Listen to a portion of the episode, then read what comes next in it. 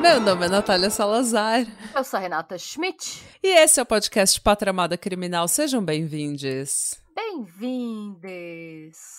Amigos, amigas, millennials velho, que todo mundo, quando eu falei, ah, quando a gente falou do The Oce no episódio passado, todo mundo vai falar, ai, nossa, The Oce, eu amo, adorava, Seth and Ryan forever. Tudo um bando de millennial velho, vocês. Ainda bem que eu sou jovem, eu não participo dessa gente.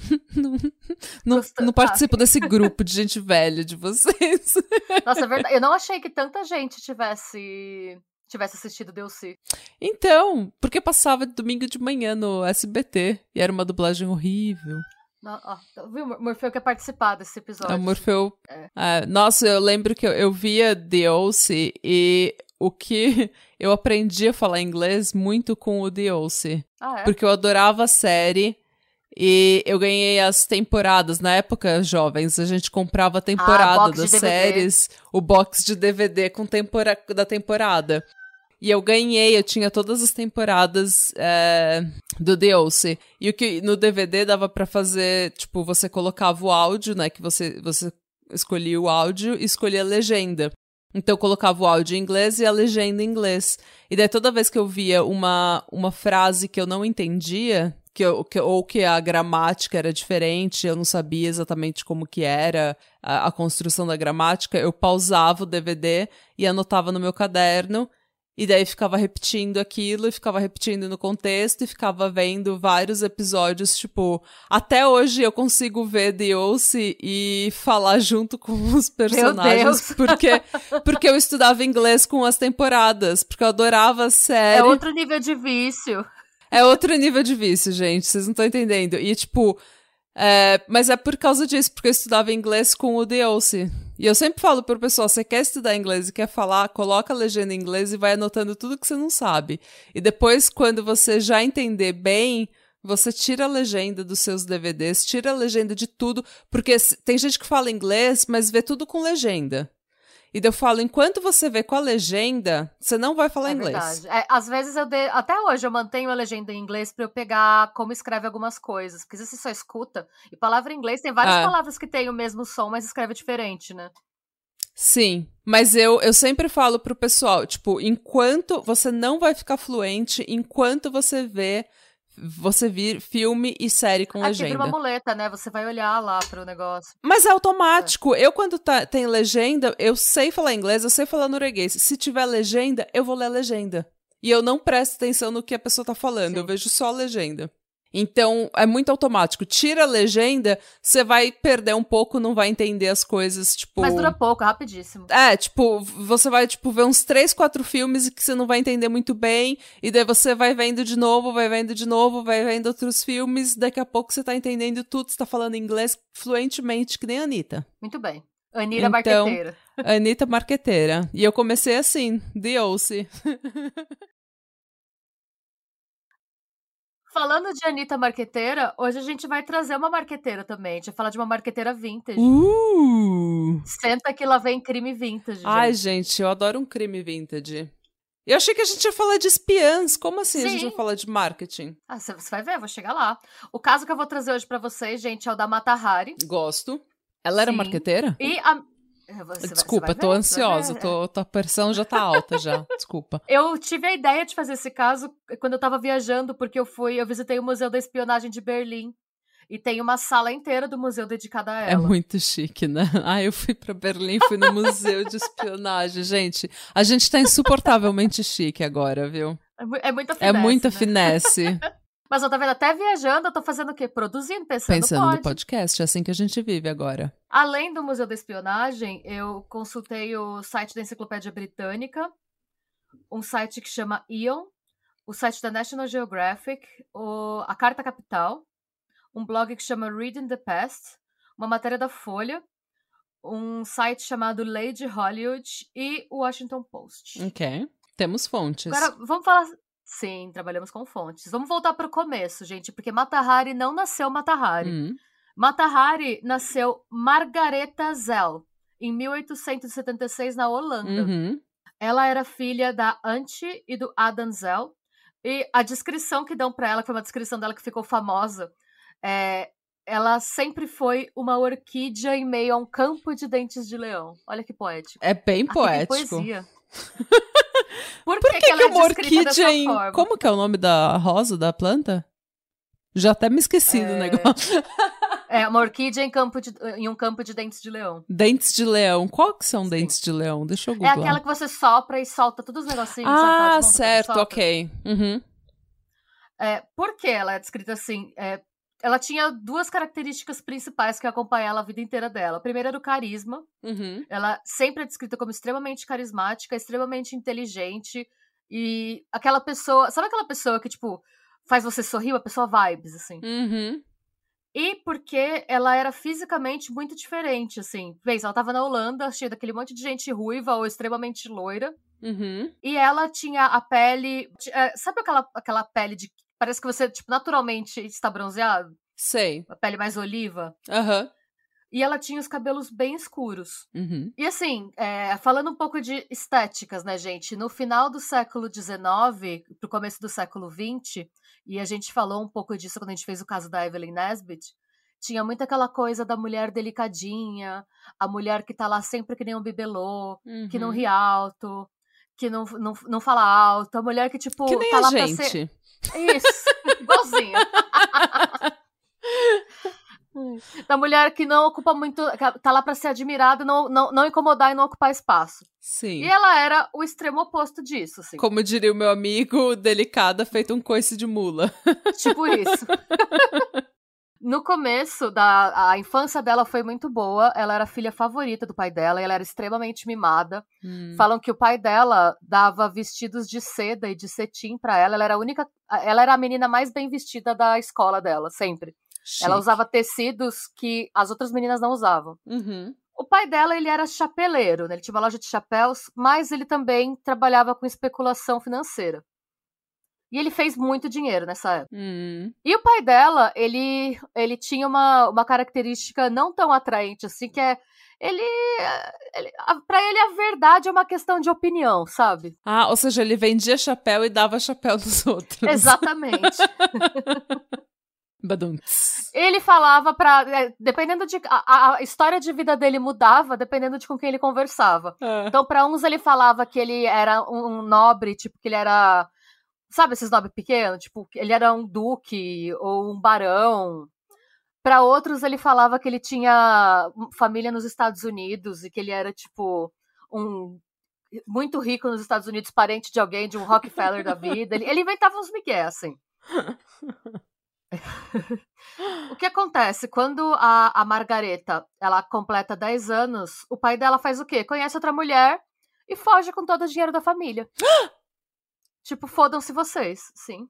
Mas ela era a filha favorita, por que, que ele deixou ela pra trás? É, mas não era tão favorita assim. Ele largou todo mundo. Ele largou a família pra fugir com outra mulher. Ninguém nunca mais viu pra onde esse homem foi. Nossa, eu ficar revoltada. E o golpe foi tão pesado pra Anti, a mãe da, da Margareta, que não tava esperando por isso, que dois anos. Ela ficou doente e Hum. ela ficou acamada. E dois anos depois dessa fuga, ela morreu.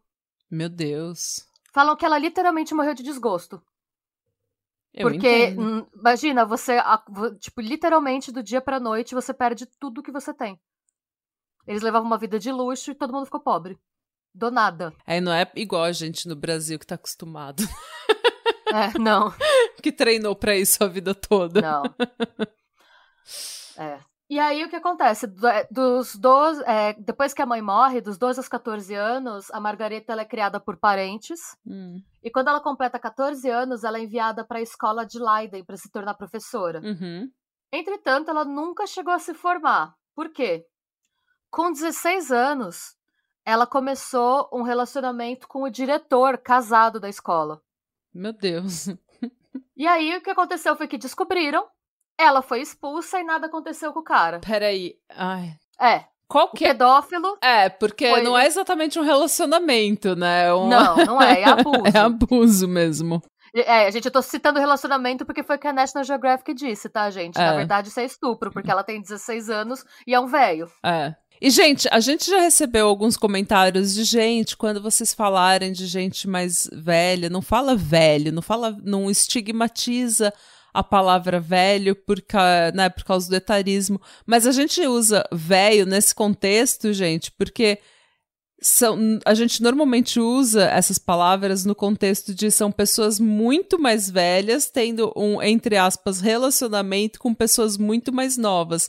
Então a gente a gente quer estigmatizar um pouco essa parte. A gente tem raiva desse homem, porque desse assim, homem. Pensa, não é só a idade, ele tá numa posição de poder em relação a ela. Sim, a gente já falou várias vezes aqui, né, que tipo, você viu que o Leonardo DiCaprio tá, na, tá namorando uma menina de 19 anos agora? Ah, é, ele é outro ridículo. Ele também. tem 48 anos. Então é esse tipo de coisa que a gente quer estigmatizar, porque eu tá acho velho. que não tem estigma o suficiente, é. sabe? Porque a Sim. cara de pau desses homens é demais. É demais. Então, mas fora desse contexto, gente, nenhum etarismo. Fora desse contexto de relacionamento pedófilo, a gente não tem absolutamente nada contra nenhuma idade, pelo amor de Deus. Não é isso que a gente quer dizer quando a gente fala velho. A gente só fala desse jeito pejorativo quando a gente está falando de pessoas em relação em relacionamentos com pessoas muito mais jovens que estão usando da posição de poder, da maturidade de, que eles têm para manipular pessoas mais jovens. É só isso, tá bom? Sim. Só queria esclarecer, desculpa. Tudo não, imagina, foi muito bem colocado mesmo. E assim, ela foi expulsa e nada aconteceu com o cara, o que eu acho um absurdo, mas ok, seguimos. Mas alguém tá é. surpreso? Não. Não, ninguém, infelizmente. E aí o que, que ela faz? Ela se muda pra Aya, é, que Aya na época é famosa por ser cheia de funcionários coloniais. O que estava acontecendo com o mundo na época, gente? A gente estava passando pelo neocolonialismo europeu, que é né, a colonização de territórios da África e da Ásia por potências da Europa. Uhum. E naquela época, a Holanda coloniza o que eles chamavam de Índias Orientais Holandesas, que hoje corresponde à Indonésia. Ok. É, então, tinha muito militar, muito funcionário público. A Aya era meio que um hub em que esses, essas pessoas se encontravam. Uhum. E o que, como é que ela vai ganhar vida? Ela começa aí o que, gente, o que seria uma. É, ela era sustentada por homens. É, não chega a ser é, prostituição, basicamente ela era uma. Uma sugar baby. Isso, ela era uma sugar baby. Boa. Ah, tudo bem. E aí, quando ela vive assim por mais dois anos. Quando ela completa 18 anos, ela tá entediada. Uhum. Porque ela tem isso também. Ela cansa de ficar muito tempo no mesmo lugar. Uhum. Ela, sabe aquela pessoa que precisa estar tá sempre se mudando? Tem gente que é assim. Sim, minha mãe é eu, assim. É? Uhum. Nossa, eu sou o oposto. Só de pensar de mudar já me dá nervoso. Eu adoro uma mudança. Eu consigo desmontar um apartamento inteiro e montar em um dia. Nossa, Desmontar, não, mudar assim. e colocar. Quando eu me mudo, dá dois dias a casa inteira tá montada e limpa já. Nossa, gente. Eu me mudei muito quando era pequena. Eu mudei de escola umas oito vezes. Nossa. Hum. É, não, é, uma coisa que eu não gosto. Eu, eu, fico, eu fico incomodada só de pensar. Hum, então eu entendo a dona Mata. então, ainda bem que você entende. Então, com 18 anos, ela tá nessa, né? Desesperada para fazer, pra fazer alguma coisa da vida dela. Hum. E aí, um belo dia, ela abre o jornal e ela vê um anúncio de um capitão do exército holandês que chamava Rudolf MacLeod, uhum. procurando conhecer e se casar com, entre aspas, uma garota de caráter agradável. Tipo a gente. Uhum. Tipo isso. ela responde o anúncio, eles se encontram e ele comenta com ela que ele, ele na verdade, ele tá em Aya por pouco tempo porque a missão dele, na verdade, é nas, nas Índias, uhum. né? do que eles chamam de Índias Orientais Holandesas. Uhum. E aí ela pensou que aquilo era tipo a vida perfeita, porque naquela época os oficiais eles ganhavam do da coroa, né, holandesa, casas, tipo verdadeiras mansões nas Índias cheias de criados. Uhum. Porque neocolonialismo, Sim. né? E o que ela diz desse momento da vida dela? Eu queria viver como uma borboleta ao sol quem somos nós para julgar? Quem não queria viver como uma borboleta ao sol? Assim, o que faz uma borboleta no sol? Nada, exatamente. Entendi. Ele era bem mais velho que ela, ele era mais ou menos 20 anos mais velho que ela.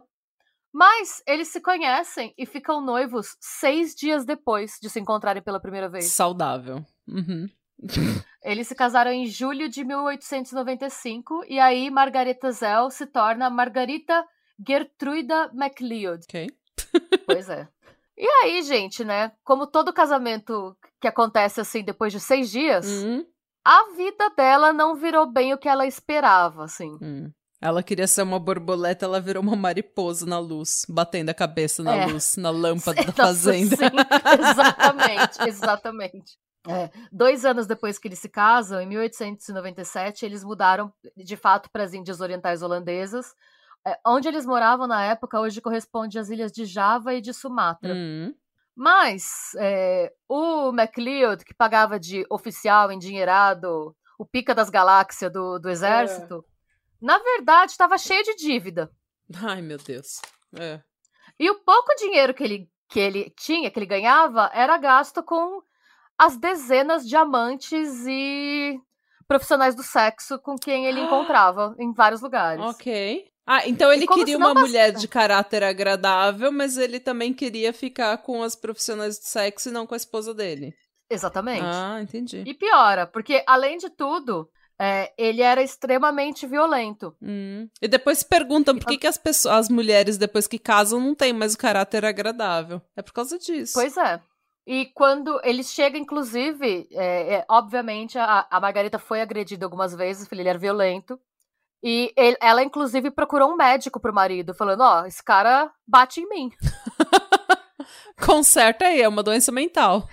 E sabe o que, que é pior? O médico diagnosticou ele com febre da ilha. É, e aí, em uma das cartas, Ai, ela gente. fala: é, o médico diz que é febre da ilha, pra mim o nome disso é sadismo. É, sem vergonhice. E aí, pior ainda. Assim que a Margareta dá à luz ao primeiro filho do casal, é, o bebê nasce muito doente. Hum. E é aí que ela descobre que o marido passou sífilis pra ela. Filho da puta! Por- E o bebê nasceu com a doença. E o pior, gente, a gente tá aí em 1897. Faltavam 23 anos pra penicilina ser inventada. Não tinha tratamento. Essa era a época que seu nariz caía de sífilis. Sim. E é, o tratamento mais popular na época para sífilis era a base de mercúrio, o que não só não ajudava em nada, como trazia diversos efeitos colaterais. Hum. Tem gente que fala, inclusive, que o MacLeod era louco assim por conta do tratamento com mercúrio. Hum. No ano seguinte, é, a Margareta deu à luz a, a uma filha, uma menina que chama Louise Jeanne, e o MacLeod ele foi promovido a comandante de guarnição em outra parte da- das Índias Orientais Holandesas. E aí, o que, que ele faz? Ele deixa a família onde ele tá e ele vai pra lá primeiro pra depois trazer eles, né? Uhum. Eventualmente, a filha deles também fica doente por conta da sífilis, Mano. porque sífilis não tinha cura. E aí, Margarita escreve pro MacLeod falando que a situação tá cada vez pior dos filhos, que é pra ele voltar, que ele, pra ele voltar para casa. Uhum. Ele volta e ele liga pro médico da base. E o médico, é, ele tava acostumado a tratar sífilis em adultos. Uhum. E aí, o médico acabou dando uma overdose de mercúrio nas duas crianças, que começaram a vomitar preto e, se, e- e a se contorcer. O filho mais velho, de dois anos, morreu por conta dessa overdose. Meu Deus. E foi aí que vazou a informação de que o MacLeod tinha sífilis, porque, obviamente, era, uma- era algo extremamente estigmatizado Tabu, na né? época. Claro. Era tabu porque era sinônimo de você frequentar casas de sexo, basicamente. Uhum. Não era doença de homem casado, por assim dizer. Sim. E por alguma E- razão, eu tenho certeza que por alguma razão o estigma caía na esposa. Ao Ah, invés de cair, tipo, nossa, você viu o marido que- dela não. que é ele que frequenta os lugares lá e não sei o quê, porque ela não dá conta em casa, ou tadinha dela, não sei o quê. O que, que será que ela faz? Viver com ela é um inferno. Não, sabe o que é pior? É que nesse caso, realmente, o estigma foi pra ele. assim, Foi pra foi- ele? ficou, é, ele ficou extremamente mal visto. E, inclusive, pra tentar reverter isso, eles tentaram inventar de que o menino morreu porque ele foi envenenado por uma das, por uma das criadas locais. Hum. E assim, é, acontecia, gente, isso de envenenamento, porque muitos dos criados, gente, é colonialismo, eram pessoas que eram escravizadas pelos europeus. Uhum. Então eram pessoas que não estavam lá porque queriam, muitas vezes. Então acontecia como, por exemplo, aconteceu no Vietnã durante a Guerra do Vietnã, Uhum. de algumas profissionais do sexo matarem capitães e tal, acontecia também dos povos colonizados é, atacarem militares. Uhum. Então eles tentaram inventar essa mentira de que uma babá teria envenenado o filho, mas o médico desmentiu tudo. Na verdade, o que aconteceu foi mesmo essa overdose de mercúrio para tentar ta- tratar a sífilis. sífilis. Esse escândalo levou ah, o MacLeod a ser rebaixado de cargo. Uhum, E ele foi relocado para uma, pra uma estação bem remota, tipo, vamos esconder ele em algum lugar, feito. sabe? Uhum. Nessa altura do campeonato, a Margareta e o MacLeod eles já não disfarçavam o ódio que um tinha do outro. Claro. E depois que, que eles voltam para a Europa, em 1903, eles se separaram. Uhum. Consequentemente, a Margareta fica sem grande parte da sua renda. O Uhum. que, que ela pensou em fazer? Que que ela foi nesse momento assim que teve uma virada na vida de Margareta. No começo, ela ainda lutou para manter a guarda da filha. O problema foi que o MacLeod se recusou da pensão. Ela não tinha como alimentar a criança. Nem como deixar. É. Termina a frase, Ela- desculpa. Eu, eu fiquei revoltada, bem. nem Ah, te eu interrompi entendo, só com a minha cara. Consequentemente, ela tem que entregar ele pro pai. Ela- é, foi a última vez que ela viu a filha dela. Ela nunca mais viu a filha depois disso. Hum. E foi meio que o ponto de virada, porque ela teve assim meio que uma epifania. Ela falou: "Quer saber? Chega, eu não quero mais ser controlada por homem nenhum. Eu Yeah. não vou mais passar por esse tipo de perrengue. No caso, nunca mais." Uhum. I can buy E- myself flowers. Ela tinha acabado de vamos lá, pensando, ela tinha acabado de voltar das Índias, ela tava mais bronzeada que o normal. Hum. E ela aprendeu a falar, ela era muito inteligente, ela aprendeu a falar várias línguas diferentes nesse período, e várias línguas locais. Nice. Então ela decidiu se reinventar. Ela falou: quer saber? Não vou mais ser Margareta. Eu vou virar outra pessoa. E o que que tava na, na, na moda na época, né? Porque naquela moda tinha uma coisa que eles chamavam de exotismo. Hum. Exotismo, por conta do neocolonialismo, tudo que parecia que vinha das colônias era considerado chique. Hum. Porque era gente trazendo muitas vezes coisas que você nunca viu, frutas que você nunca viu, bichos que você nunca viu, tendências que você nunca viu. Sífilis que O você nunca... exotismo. Sífilis, é. O exotismo tava em alta. Então, o que, que ela decidiu? Ela falou: eu, eu, é, eu vou mudar de nome e eu vou usar o meu corpo e o meu talento para ganhar dinheiro. Certíssima. E uma coisa interessante, gente: o conceito de striptease, como a gente conhece hoje, não existia. Foi ela que inventou. Oh! E como que ela fez isso? E é aí que a gente descobre Margareta Marque- Marqueteira. Ah, Primeiro, ela muda de nome. certo. O nome dela, o nome Matahari significa é, sunrise, né? Nascer do sol em malaio. Ai, que chique. E aí ela falou que, e sabe o que eu vou fazer agora? Eu vou pra Paris, porque nas palavras dela, naquela época eu achava que todas as mulheres que fugiam dos maridos iam pra Paris. E ela começou a dizer, ela começou a abraçar o look exótico dela, Aham. a pele morena, o cabelo escuro e bem liso. E ela disse que ela era uma princesa que vinha das Índias Orientais holandesas. Ai, que chique. E ela enxergou, ela falou, a vida inteira dela, ela sabia que se ela jogasse do jeito certo, ela podia fazer os homens fazerem pra ela o que, o que ela queria que eles fizessem. Uhum. E aí ela pensou: o que, que eu posso vender sem ter que necessariamente vender sexo? Uhum. E como ela era extremamente bonita e, tipo, extremamente vaidosa, ela pensou: ah, eu posso tirar roupa. Correto. Ninguém precisa encostar em mim. Uhum. As pessoas podem pagar pra me ver tirar a roupa. Mas, em Paris, tinha uma. O que eles chamam de uma lei de tipo. Você não podia. Eu vou achar o nome aqui, cadê? É, tinha uma coisa em Paris na época, que chama, na Europa inteira, né? Que chamava leis de obscenidade. Uhum.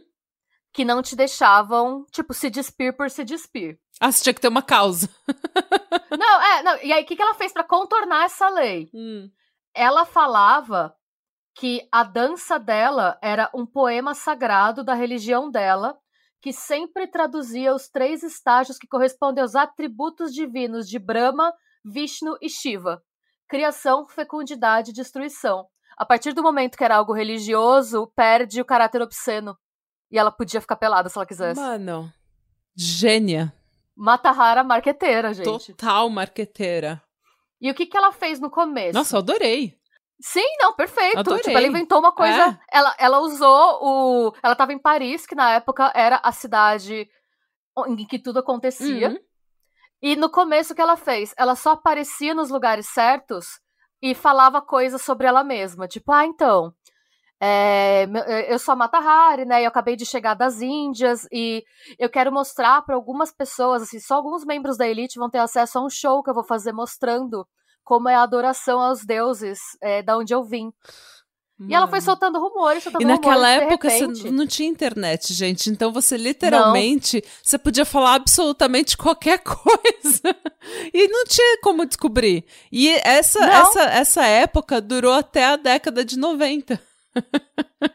em que você podia simplesmente Sim. falar qualquer coisa e era verdade. É Ninguém verdade. podia falar não, não, não, eu vou verificar isso daí. Não, você não tinha como verificar. O que ela fazia era, ela aparecia nos lugares exótica e maravilhosa, Uhum.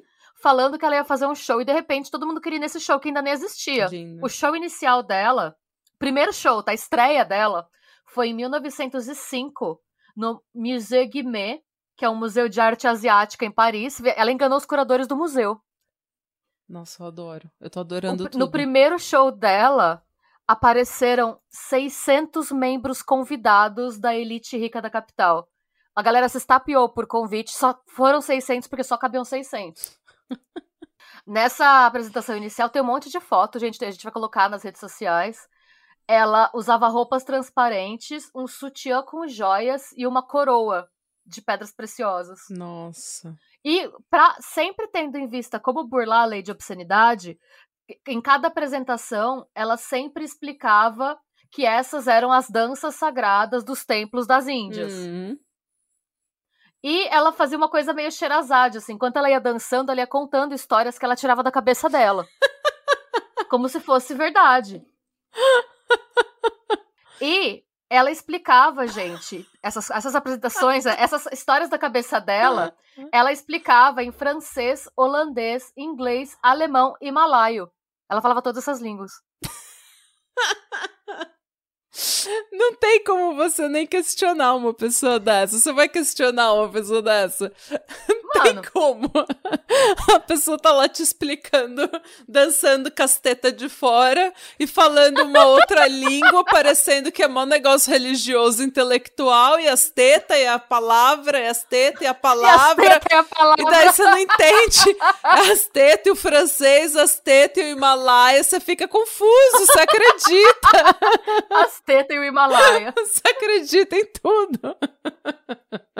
A partir daí, ela ela vivia não só dessas apresentações que davam bom dinheiro pra ela, mas tinha uma fila de homem querendo sustentar essa mulher. Claro. Eu quero sustentar essa mulher. Eu não tenho nem condição. Na época, ela se firmou em Paris como uma cortesã. É. A cortesã, ela é, é, tipo, é o mais alto, é a CEO da profissional do sexo, basicamente, é o mais alto grau que a profissional do sexo atingia na sociedade parisiense da época. O que era Certo. isso? Ela tinha alguns benfeitores que financiavam o estilo de vida luxuosíssimo dela. Tá certo, foi a primeira assinante da Aurelo dela. Sim. Ela era reconhecida como a mulher mais glamurosa, fascinante e desejável de Paris. Chique demais. Nesse período, ela foi vista com aristocratas, diplomatas, financistas, altos oficiais militares e ricos empresários. Ela, inclusive, teve um caso com o cunhado do Frederico I, o rei da Alemanha, lá, o príncipe da Alemanha. Chique. E durante anos, ela dançou em shows esgotados em todas as grandes capitais europeias. Mano. Mas aí o que acontece? O tempo passa e ela percebe que ela tá envelhecendo e que a carreira dela tem um prazo de validade. Correto. Ela ainda era muito procurada, ela ainda tinha muito dinheiro, mas o que que ela decide fazer? Ela decide focar na dança, investir na dança, ela chega a escrever um espetáculo de dança inteiro. Uhum. Escrever, fazer os croquis de figurino e tal. E ela consegue é, com- é, o patrocínio do Grand Théâtre de Paris. Hum. Qual que é o problema? Faltando meses para ela começar a produção, estoura a Primeira Guerra Mundial na Europa. Putz, é. E a partir daí, é, a gente tem dois problemas. A gente tem um grande O pro- problema. É, além... Na verdade, Sim. é um grande é, é problema. verdade. a gente tem um grande problema que é a guerra, É. obviamente. Mas a Mundial. Mata Hari, a Mata Hari tem dois problemas. Primeiro, ela é uma estrangeira na França. Uhum. E segundo, o, a ostentação que estava na moda no começo do século XX começa a ser mal vista, porque as Sim. pessoas estão morrendo de fome Sim. por conta da guerra. E ela- é- é, a vida ficou. é, obviamente, o contrato dela foi cancelado. Ela decide, por um tempo, ela, ela percebe que ela está sendo vista com desconfiança, então ela decide sair de Paris e voltar para Haia. Uhum. É, ela chega em Haia, né? Esse processo todo dura mais ou menos um ano. E em Haia, ela recebe, é, no que ela viaja, também outra coisa horrível acontece com ela quando ela vai da França para Holanda. Os alemães confiscam os casacos de pele e as joias dela. Eita. Pois é. A Holanda, na época, eu acho que tinha sido, já tinha sido ocupada, não sei Hum. direito esse pormenor. Eu sei que ela encontrou lá, A Alemanha sempre Alemanha to- causando nos- nas paradas. É. Hum. tomou a fortuna dela. E ela tava pistola, obviamente. E quando ela tá em Haia, quem vai visitar ela, meio que pra apaziguar os ânimos, é o Karl Kromer, o cônsul alemão honorário de Amsterdã. Uhum. E aí, ele ofereceu pra, pra Mata Hari 20 mil francos, que hoje equivaleria a 61 mil dólares, e três potes de tinta secreta, tá? Pra espionar pra Alemanha. É, só pra vocês saberem, a tinta secreta é uma solução de nitrato de chumbo 2, que é incolor. Ok. Você pode escrever uma mensagem com ela com uma caneta tinteira ou um palito. Quando a mensagem chega ao destino, se você esfrega um algodão umedecido com sulfeto de sódio, as palavras aparecem. Chique. Então, basicamente, ele falou assim: ó, toma aqui 20 mil francos, esses potes de tinta invisível, agora você usa seus contatos na França pra passar informações da, do exército francês pra Vai Alemanha. fazer seus corre. é. O que, que ela fez? Ela falou: muito obrigada pelo dinheiro. Ela considerou o dinheiro é, uma reparação pelo que, por tudo que os alemães tinham confiscado dela quando ela foi pra Haia. Concordo. E ela espiou um total de zero coisas. Certo. Ela não fez absolutamente nada pelo cônsul. Uhum. Mas ela volta pra França. Pra fingir que tá fazendo alguma coisa, porque o cara manda ela espiar a. França. Ela fala: ok, vou aceitar o dinheiro, tô precisando de dinheiro, tô com pouco dinheiro, tô fazendo vários nada, aqui não tá legal, roubaram minhas coisas, vou voltar pra França. Tô fazendo vários nada. Uhum. É, porque ela não tinha nada pra fazer, gente. Ali na- naquele momento era, era uma outra pegada. Aquela Sim. pegada dela, do luxo, da, da Belle Époque, não, não tava mais rolando. Claro. E é engraçado, porque falam que muitas vezes ela não percebia porque as pessoas guardavam rancor dela. Porque ela tava lá com casacos de pele e joias, enquanto tava todo mundo, tipo, contando as moedas pra comprar pão, É, sabe? Ela era as Kardashian daquela época. É, exatamente. E aí ela volta, né? Ela pegou um navio para voltar da Holanda para França em dezembro de, de 1915. Mas nesse navio, ela e todos os passageiros foram interrogados em Folkestone, que é um porto britânico. É, reviraram todas as coisas dela e não acharam nada. Uhum. Mas na época, o policial é, fez um, um report sobre ela, falando. Ela fala francês, inglês, italiano, holandês e provavelmente alemão. Uhum. É um tipo de mulher bonita e ousada, bem vestida e elegante. Meu veredito sobre ela: ela não está acima de qualquer suspeita, mas não temos provas o suficiente para interrogá-la. Se ela tentar entrar no Reino Unido, não devemos aceitar. Uhum. Foi aí que ela começa meio que entrar no radar. Ok. Ela voltou para quando ela chega em Paris, ainda assim deixaram ela passar porque não acharam nada. Uhum. É, quando ela chega em Paris, ela foi morar no Grande Hotel. Eu acho que a ma- a maior coisa de rico que tem é você morar em hotel. Ah, eu acho lindo. Milagrosamente, ela. O Grande Hotel não foi bombardeado na quando Paris foi bombardeado na Primeira Guerra. Ok. E uma coisa que acabou sendo prejudicial pra ela. Ela tava tão acostumada a ter um monte de gente olhando pra ela, principalmente um monte de homem, que ela não percebeu que ela tava sendo seguida. Ai. Ela estava sendo seguida pelo Georges Ladoux, que era chefe do recém-formado Deuxième Bureau, que é a unidade de contra-espionagem do Ministério da Guerra. Hum, O Ladoux falou que era para ela ser seguida o tempo todo. ok. É, esses oficiais abriram a correspondência dela, escutavam as conversas telefônicas dela e tinham um registro de todas as pessoas que ela conhecia. Eita. Mas é, esses agentes não encontraram nenhuma evidência de que a Mata Hari tenha coletado ou passado informações importantes para os agentes alemães. Uhum. Em a gente passa mais um ano. Em 1916, a guerra estava indo mal para os franceses. Foi nesse ano que duas das batalhas mais longas e sangrentas da guerra, que era Verdun e Somme, colocaram os franceses contra os alemães por meses a fio. É, a aula de história da tia. A primeira guerra, gente, foi a guerra de trincheira. Hum. Então você tinha a trincheira de tipo a trincheira do lado da Alemanha de um lado, a trincheira francesa do outro.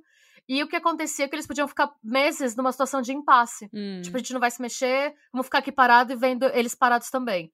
Então você imagina um monte de gente meses numa trincheira, tipo, literalmente num bueiro, no meio do lodo, Ah. cheio de lama, Vivendo num doença, buraco. Ah. Sim. E às vezes seu parceiro morria e você ficava lá com o corpo dele em decomposição Sim. por meses. E, e como- além de tudo isso, como se não bastasse esse cenário medonho, tinha acabado de é, ser introduzido na cultura de guerra, na indústria da guerra, a guerra química. Uhum. O que que era? Era o uso de gases nas trincheiras como uma estratégia para tentar acelerar a guerra, para fazer um dos lados se mexer. Uhum. A primeira vez que os gases foram usados em trincheiras foi em 22 de abril de 2015, quando no norte da Bélgica os alemães liberaram 168 toneladas de cloro no ar e mataram asfixiados 5 mil soldados franceses. Mano. Em 2016, o cloro foi substituído pelo fosgênio, que era um agente mais letal que o cloro, que asfixiava as vítimas várias horas depois da exposição. Uhum. E em 1917, o fosgênio foi substituído pelo gás mostarda, que é um dos mais famosos e mais letais da Primeira Guerra. Por conta da guerra química, alguns soldados franceses ficaram tão desmoralizados que as tropas começaram a se recusar a lutar. Uhum. Por que, que eu tô contando tudo isso? Porque foi nessa época que o Jorge Ladu, o cara que mandou seguir a Matahari, sentiu que estava na hora deles prenderem algum espião famoso para levantar o ânimo dos franceses e recarregar o esforço de guerra. Ai. E aí ele pensou, bora criar um bode expiatório famoso. Uhum. Enquanto isso, a Matahari não tinha ideia do que estava acontecendo. Ela tava lá, tipo, Pelo vivendo a contrário. vida dela tranquilamente, achando que Sim, aquilo e- ia ser um dia comum, como outro qualquer. É, e nisso ela se apaixonou por um jovem capitão russo que tinha 22 anos, o Vladimir de Maslov, Ei. que tá na época, a gente, a Rússia estava lutando do lado da França. Hum. E o Maslov foi exposto ao fosgênio e chegou a perder a visão de um olho e corria o risco de ficar completamente cego. Então, no momento, é, a Matahari estava preocupada com o boy dela. Uhum. que inclusive pediu ela em casamento, ela aceitou e ela estava brigando na época para conseguir um salvo-conduto para tomar o que eles chamam de as águas em Vitel, era tipo ir para as termas, sabe? Ir para pegar um ar bom.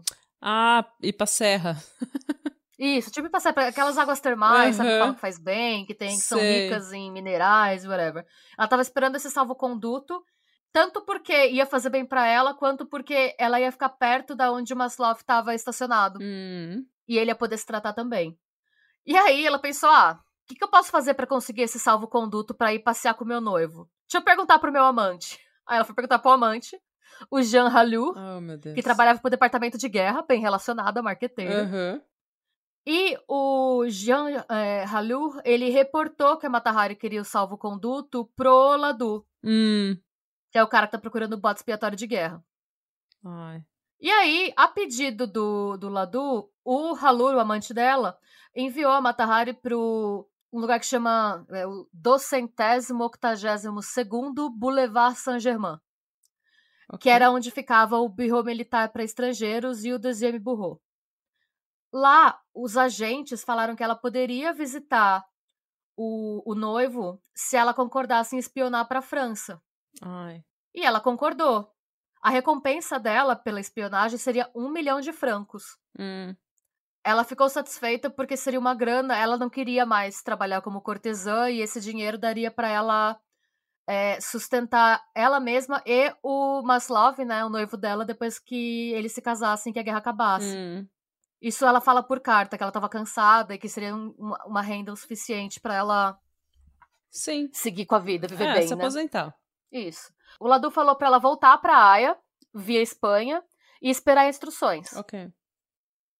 E uma coisa que é curiosa, era uma pessoa extremamente influente. Ela poderia ter conseguido um monte de informação, mas o Ladu nunca pediu nenhuma informação para ela. Ele nunca falou o que, que ela tinha que espionar. Ele nunca deu nenhum treinamento para ela. Hum. Ele nunca passou alvo, ele nunca passou estratégia, ele nunca passou nada. Uhum. Ele só falou pra ela que, ah, então beleza, topa espionar pra França. E ela falou, topo. Ele falou, espera instrução. Ele não passou instrução nenhuma. Ela começou a ficar inquieta. Ela chegou a escrever cartas para ele, dizendo que precisava tanto de um adiantamento Uhum. quanto de instrução. Tipo, o que, que eu preciso fazer? Como eu vou fazer? O que, que você quer que eu faça?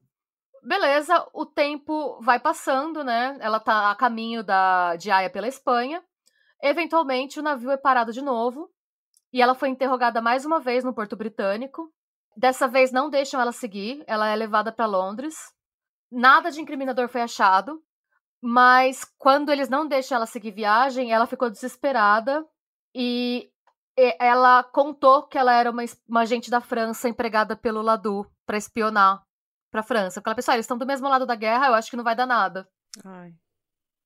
E deu.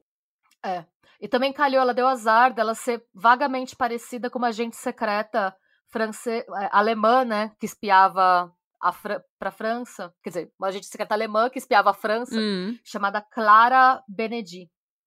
Enfim, aí quando ela fala que ela tá espiando pro Ladu, os ingleses consultam o Ladu e o Ladu só respondeu para os britânicos: não entendo nada, mande Matahari de volta pra Espanha. Tipo, não deixa ela seguir viagem. Basicamente, ele traiu ela aí. Mano. E aí, o que os arquivos britânicos falam dessa situação? É, Ladu suspeita dela há algum tempo e está fingindo empregá-la para, se possível, obter prova definitiva de que ela trabalha para os alemães. Ela foi traída por homem a vida toda, né? Sim. E aí ela não consegue seguir para A, ela fica em Madrid. E ainda assim, em Madrid, ela espia para os franceses. Ela se envolve com um diplomata alemão chamado Arnold von Kalle.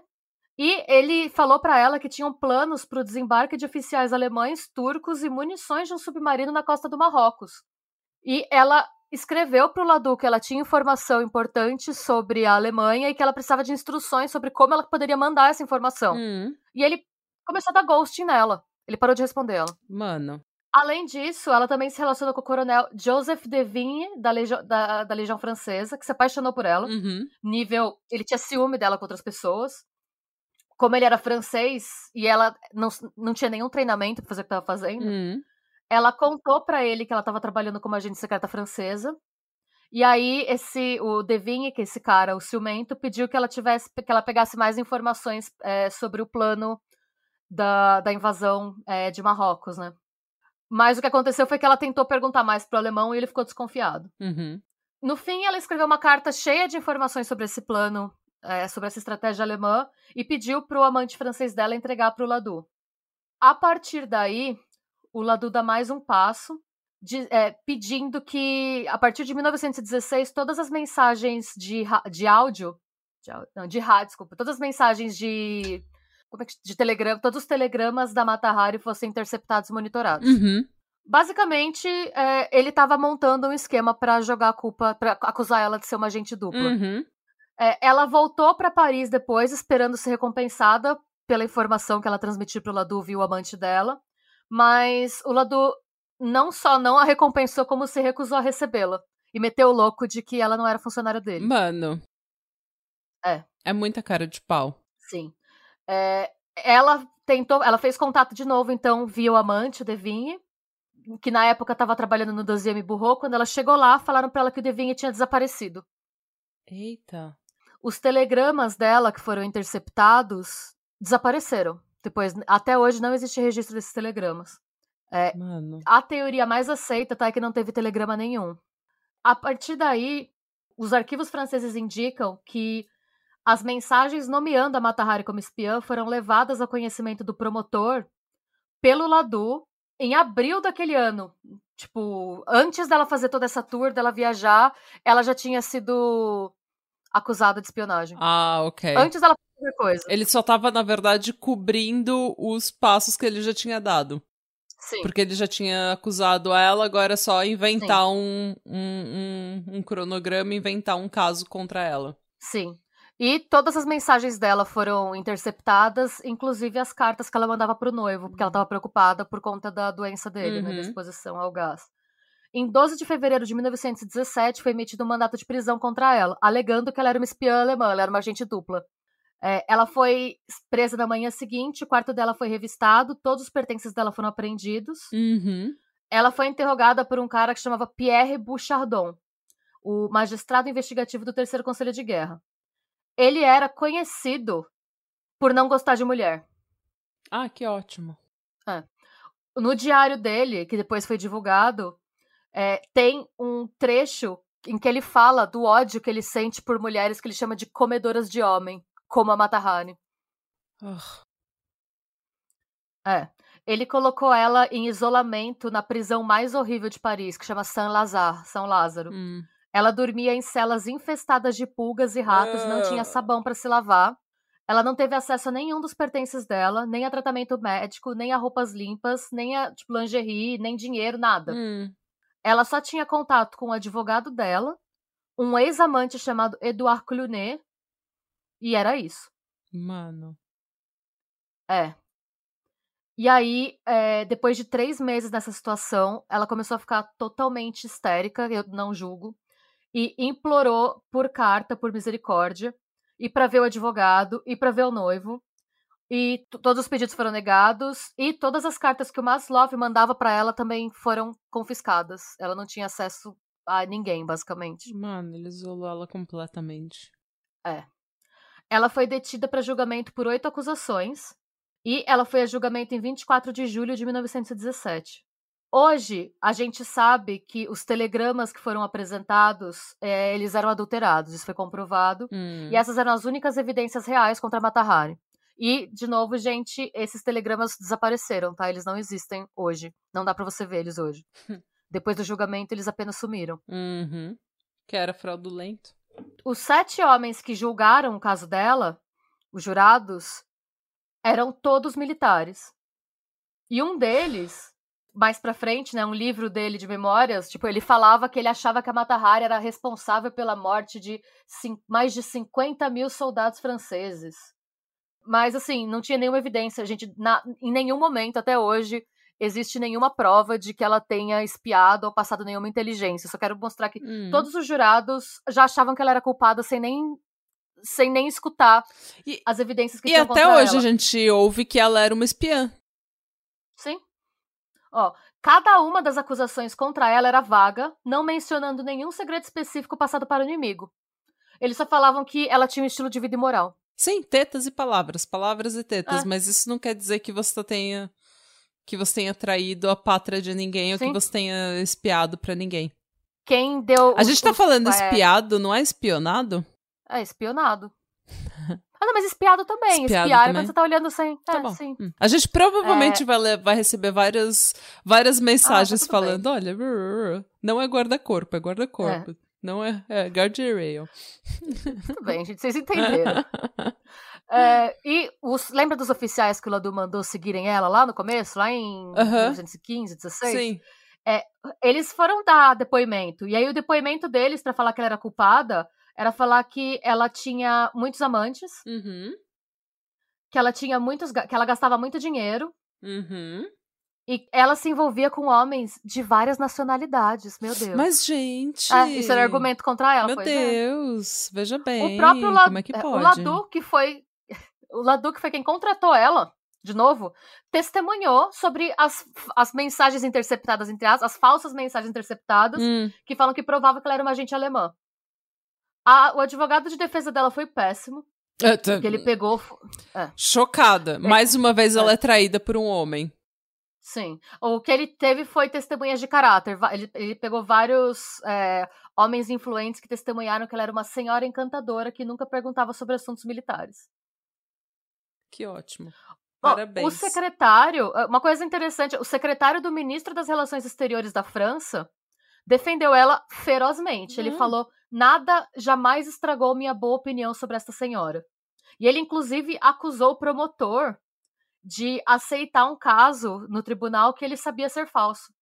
Depois, o promotor confessou que não tinha prova nenhuma suficiente nem para açoitar um gato, nesse caso. Nossa. O promotor mais pra frente confessou que ele aceitou um caso sem ter prova. Que ele foi coagido a aceitar o caso. Ai, gente. Ela foi condenada em todas as oito acusações e sentenciada à execução por um pelotão de fuzilamento. Meu Deus! As tentativas de comutar a pena para prisão perpétua foram negadas, assim como os pedidos de induto presidencial. Isso tudo Nas porque a pri- França era incompetente e estava perdendo a guerra? É, porque eles queriam um bode expiatório para levantar os ânimos da França na guerra. Hum. Nada como um bode expiatório mulher pra levantar a, mulher, é. a moral de homens medíocres, né? Legal, obrigada. Exatamente, Muito obrigada. Vocês estão perdendo a Na- guerra porque vocês são podre e a gente que tem que se fuder. Hum. Nas primeiras horas do dia 15 de outubro de 1917, a Mata Hari, que estava com 41 anos, foi acordada em sua cela de prisão. A hora dela tinha chegado. Hum. Segundo o relato do jornalista Henry G. Wales, que era o correspondente do International News Service, ela recebeu uma caneta, tinta, papel e envelopes e ela pôde escrever duas cartas.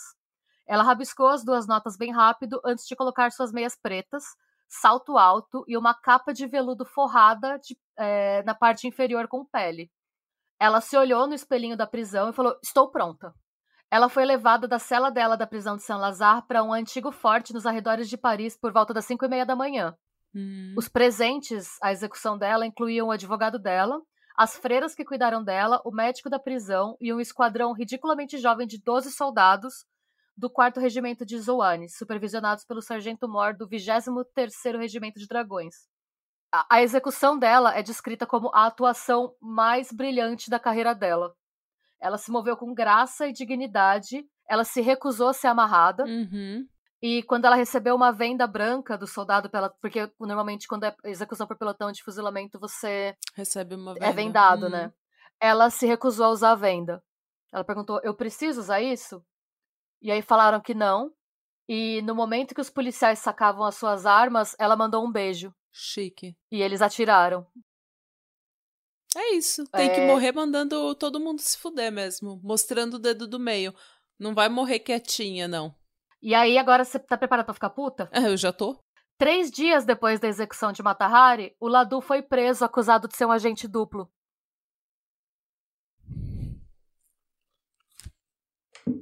Bom, gente, esse foi o Patramada Criminal. Eu tô indo embora. Vamos fechar tudo. Obrigada. Tchau. Mano, eu não acredito nisso. A cara de pau desse filho de uma puta arrombado.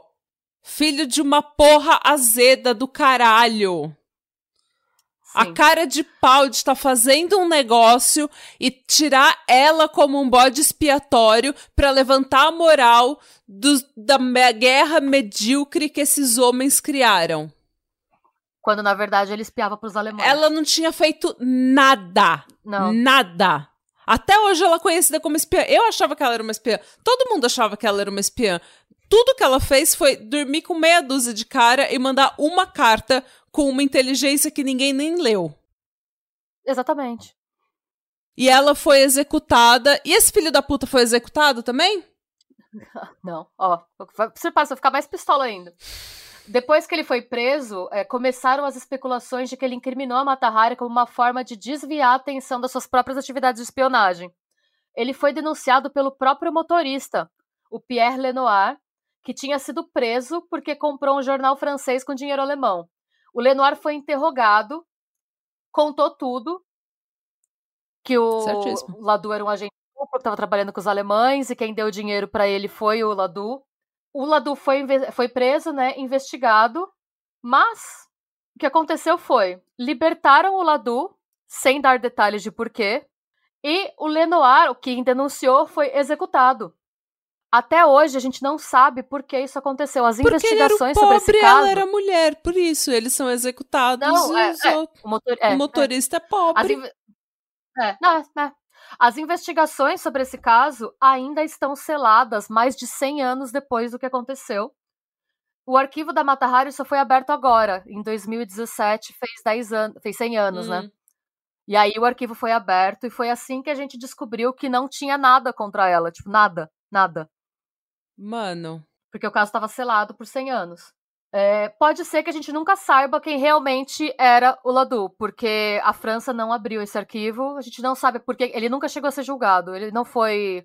O que aconteceu basicamente foi que executaram o motorista e ele voltou a trabalhar. Ele trabalhou para o governo francês até o fim da vida dele. A gente não sabe os esqueletos Ele voltou que ele tinha a trabalhar no, no governo. Sim, ele continuou servindo. Não só ele não foi condenado não. a nada, ele Sim. voltou a trabalhar no governo. Sim. Até o fim da vida dele. Tá bom, então, né? Obrigada, homens. Desde então, a história da Mata Hari foi representada em pelo menos 17 filmes e séries uhum. e protagonizada por nomes do cinema como Greta Garbo, uhum. Marlene Dietrich e Zaza Gabor. E dezenas de livros foram lançados sobre a vida dela, inclusive um do Paulo Coelho, gente. Nossa, gente. Chama A Espiã. Nossa, tá Paulo tá Coelho de... total randômico, né? Gente, tem um livro do Paulo Coelho no Museu da Espionagem de Berlim. Olha que coisa random. e, gente, eu vou encerrar esse episódio com uma frase da Mata Hari nos hum. dos diários dela, que ela escreveu um pouco antes da data da execução. Hum. Eu perdi há muito tempo a ilusão de ser amada por quem realmente sou hum. e aceitei com a consciência limpa flores, bajulação e dinheiro que alimentaram meu ego e minha falsa identidade. A morte não é nada, nem a vida, caso você esteja se perguntando. Morrer, dormir, se transformar em nada, que diferença faz? Tudo é uma ilusão. É, eu concordo, mas assim, eu não, não tava esperando ficar tão deprimida. Ai, desculpa. Eu só tava pistola, agora eu tô pistola e deprimida. Ai, gente, essa é história de Matahari, que eu acho que é muito gente, injustiçada, é muito mal vista pela. Completamente, eu achava que ela era uma espiã, ela não era nada. Ela era uma mulher maravilhosa, marqueteira, Sim. boss bitch. E ela. Sim. De novo, ela foi traída por homem a vida toda dela. Sim, ela nunca pôde confiar em um homem, nem no pai dela, nem no marido, nem no médico que quase que matou os filhos dela, nem nenhum namorado e nenhum. nada. Não, ela foi o bode expiatório de um homem medíocre para cobrir a sujeira dele. Gente, que coisa horrível. Sim.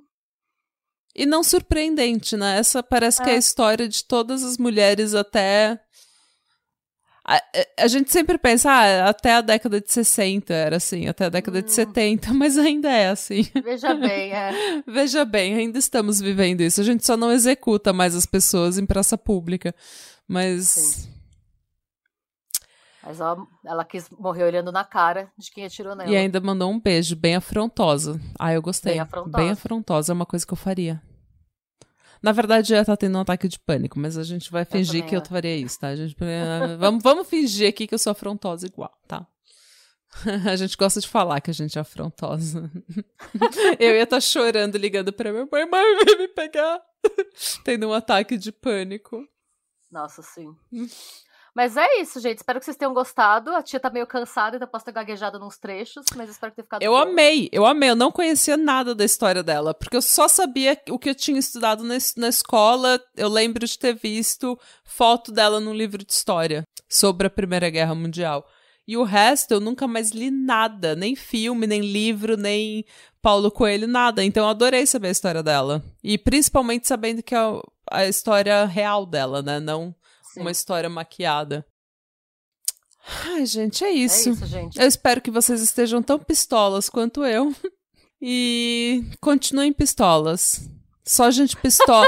não, porque só gente pistola muda o mundo, gente. É verdade. Gente é verdade. acomodada gente não muda nada. Gente acomodada já morreu. Então a gente precisa ser pistola. Continue pistola. É Toda mulher que tá ouvindo, continue pistola. Comece seu dia Eita. pistola. Fique a semana inteira pistola.